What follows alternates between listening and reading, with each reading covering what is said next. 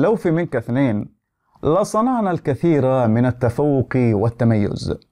بهذه العبارة نصف تقديرنا للموظفين الأكفاء المتميزين والمثاليين الذين بالفعل نتمنى استنساخهم. فهل يمكن استنساخ موظف متميز؟ ما هي الآلية المناسبة لاستنساخ موظف مثالي؟ لعشاق البودكاست هذه حلقة جديدة من إدارة بوست. أطيب الأوقات.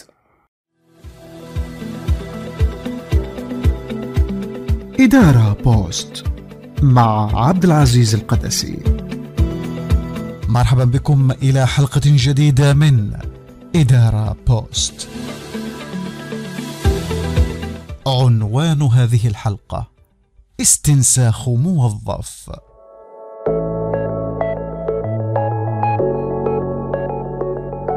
حياتك المهنية سواء كنت مرؤوسا أو رئيسا في مواقع القيادة والإشراف يتكرر أن تصادف موظفا متميزا ومن فرط إعجابك بعمله وأدائه تبادره أو تلقي عليه العبارة المعروفة.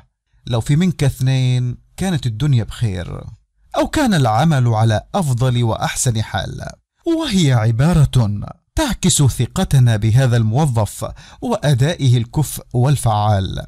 واعتمادنا عليه في المهمات الصعبة أو الحرجة هذا الشخص فعليا نتمنى أحيانا استنساخه. فهل يمكن استنساخ الموظف المتميز الكفء؟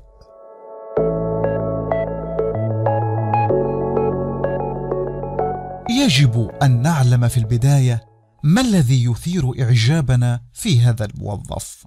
في حقيقة الأمر إن تميز هذا الموظف يبرز فيما يتمتع به من مهارات إدارية مكنته من القيام بالمهام والواجبات المطلوبة بكفاءة وفاعلية. ويتجلى تميز الموظف بامتلاكه لخليط من المهارات الإدارية التي تجمع بين المهارات الصلبة والمهارات الناعمة فالمهارات الصلبة أو المهارات الصعبة أو المهارات الجوهرية هي مهارات فنية وتقنية أساسية في مجال العمل. يمكن اكتسابها من خلال التعليم أو التدريب وتكون سهلة القياس. وهي مهارات خاصة تناسب وظيفة دون غيرها. لذلك فإن المهارات الصلبة المطلوبة تختلف من وظيفة إلى أخرى. فإذا كنت تعمل في مجال المحاسبة مثلا فأنت يجب أن تمتلك مهارات مثل مسك الدفاتر وتدقيق وإعداد الحسابات والتحليل المالي وإعداد القوائم المالية والميزانيات وغيرها من المهارات. أو كنت تعمل في مجال التصميم فينبغي أن تكون لديك مهارات في استخدام البرامج التطبيقية الخاصة بالتصميم على رأسها برامج ادوبي وغيرها من البرامج. ومن أمثلة هذه المهارات أيضا مهارة استخدام الحاسب الآلي وتحليل البيانات والبرمجة والتصميم الجرافيكي والإجراءات المالية والمحاسبية وسرعة الكتابة والطباعة وإعداد البحوث. أما المهارات الناعمة فتعرف أيضا بالمهارات اللينة أو المهارات الشخصية أو حتى المهارات الأولية. إنها مهارات عامة. لا تختص بوظيفة دون الأخرى ولكنها تكمل مؤهلات الشخص وتمنحه ميزة تنافسية بغض النظر عن الوظيفة التي يتقدم لها. هذه المهارات مطلوبة لمعظم الوظائف لكنها تختلف وفقا للوظيفة ومستواها. لذلك فهي مهارات شخصية لأنها مرتبطة بشخصية الفرد أكثر من ارتباطها بالوظيفة. على عكس المهارات الصلبة التي ترتبط بالوظيفة ويتم تحديدها على أساسها. وهي مهارات أي المهارات الناعمة تحدد شكل العلاقات مع الآخرين والنهج المتبع في الحياة والعمل. ومن المهارات الناعمة مهارات مثل القدرة على التكيف والرغبة في التعلم والمرونة والابتكار والتفكير المنطقي والتواصل الفعال وحل المشكلات والعمل الجماعي والتفاوض والإقناع وإدارة الوقت والقدرة على القيادة. وقد وجدت دراسات من معهد ستانفورد للأبحاث ومؤسسة كارنيجي مالن أن النجاح في العمل يعتمد بنسبة 75% على المهارات الناعمة و25% على المهارات الصلبة. ويمكن تنمية المهارات الناعمة من وسائل أبرزها التدريب والتعليم الذاتي وتمكين الموظف والمعايشة والاقتداء بأهل الخبرة والخبرة العملية المتراكمة للموظف. الاستثمار مقابل الاستنساخ. لسوء الحظ. يخطئ من يحاول استنساخ موظف. فبيولوجيا هذا الأمر من المستحيلات حاليا. ولعل العلم يخفي لنا اسرارا ومفاجآت في هذا الأمر مستقبلا. اداريا يعد الاستثمار في تطوير الموظفين هو أذكى قرار يمكن اتخاذه. إن الاستثمار في تطوير الموظف مهنيا وتوجيهه وإرشاده أفضل وأسهل من الاستنساخ. بل إن فكرة خلق نسخ مماثلة ومقلدة غير محببة فهي تحد من التنوع الإبداعي والمهاري ومن بناء الشخصية المميزة للموظف وبصمته الخاصة. يبدأ الاستثمار في التطوير المهني للموظف وبناء شخصيته المهنية المميزة وبصمته المهارية الخاصة من خلال معرفة ما يحتاجه الموظف من معارف ومهارات واتجاهات وقيم لجعله مؤهلا لأداء اختصاصات وواجبات وظيفته الحالية بكفاءة وفاعلية عالية أو لشغل وظيفة مستقبلية. يحدد المختصون في التطوير المهني أنواع المهارات الناعمة والصلبة التي يحتاج الموظف لتنميتها وتطويرها ثم يضعون الخطط التفصيلية بالأنواع المناسبة من الأساليب وبرامج التطوير والتدريب ومنها التدريب التقليدي في شكل دورات تدريبية أو التدريب عن بعد أو التدريب على رأس العمل أو توفير مصادر للتعلم الذاتي أو حضور مؤتمرات وندوات أكاديمية ومهنية أو من خلال حضور الاجتماعات وحلقات النقاش وورش العمل. أو الالتقاء بالخبراء المهنيين أو زمالة الخبراء والموظفين المحترفين والمميزين أو المنح الدراسية وغيرها من الأساليب التي تحدد حسب الاحتياج التطويري ومستواه.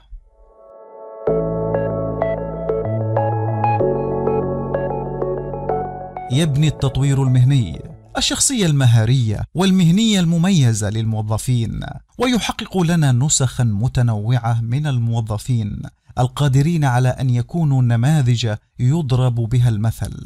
كما أنه في المحصلة يحسن من جودة المخرجات ويعلي من مستويات الأداء ويغرس الثقة ويقوي الالتزام لدى الموظفين كما يخلق شعورا بالحماسة وروح الإبداع والتطوير وانخراط الموظفين ومشاركتهم وبالطبع يشعرهم بالرضا والسعادة.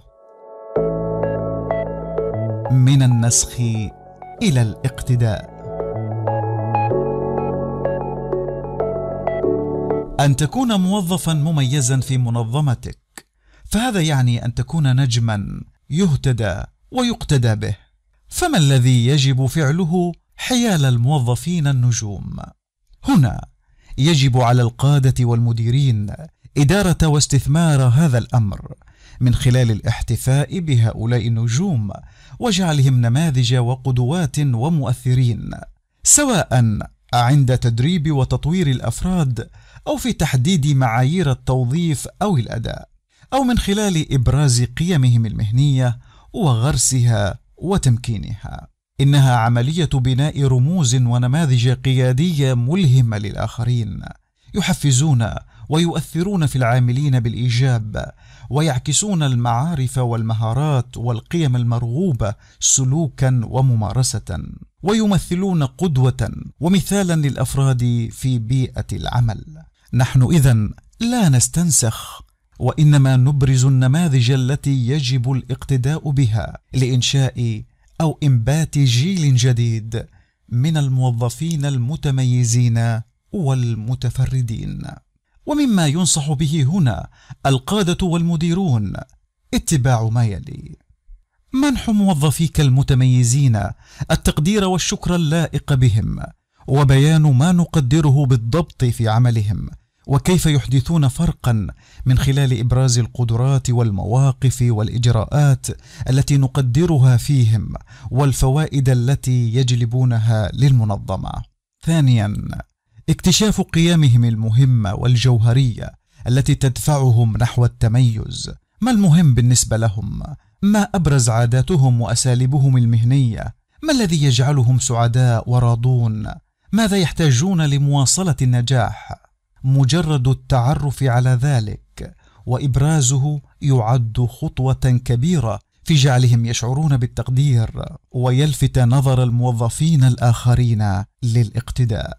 ثالثا إطلاق العنان لموظفك النجم صاحب الأداء العالي ومنحه القيادة والصلاحيات ليرى ما يفعله جيدا ومنحه فرصا للتألق والتعبير عن قيمه ومبادئه بطريقة يمكن للآخرين فهمها واتباعها ومنحهم الدعم اللازم والتوجيه. إنك بذلك تحفزهم ليتولون القيادة وترسل رسالة للآخرين أن الأكثر فعالية وكفاءة وتميزا سيمكن ليكون في مناصب وأدوار قيادية ومسار وظيفي متقدم.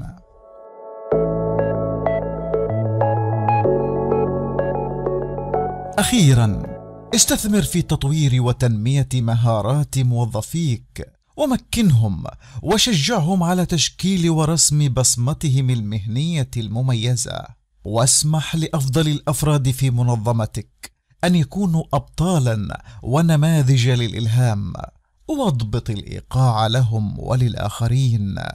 فستجد أن تميز الموظف ونجوميته من الأمور المعدية. التي يمكن استنساخها بذكاء واقتداء. انتهت حلقتنا. نلقاكم في حلقة جديدة. إدارة بوست مع عبد العزيز القدسي.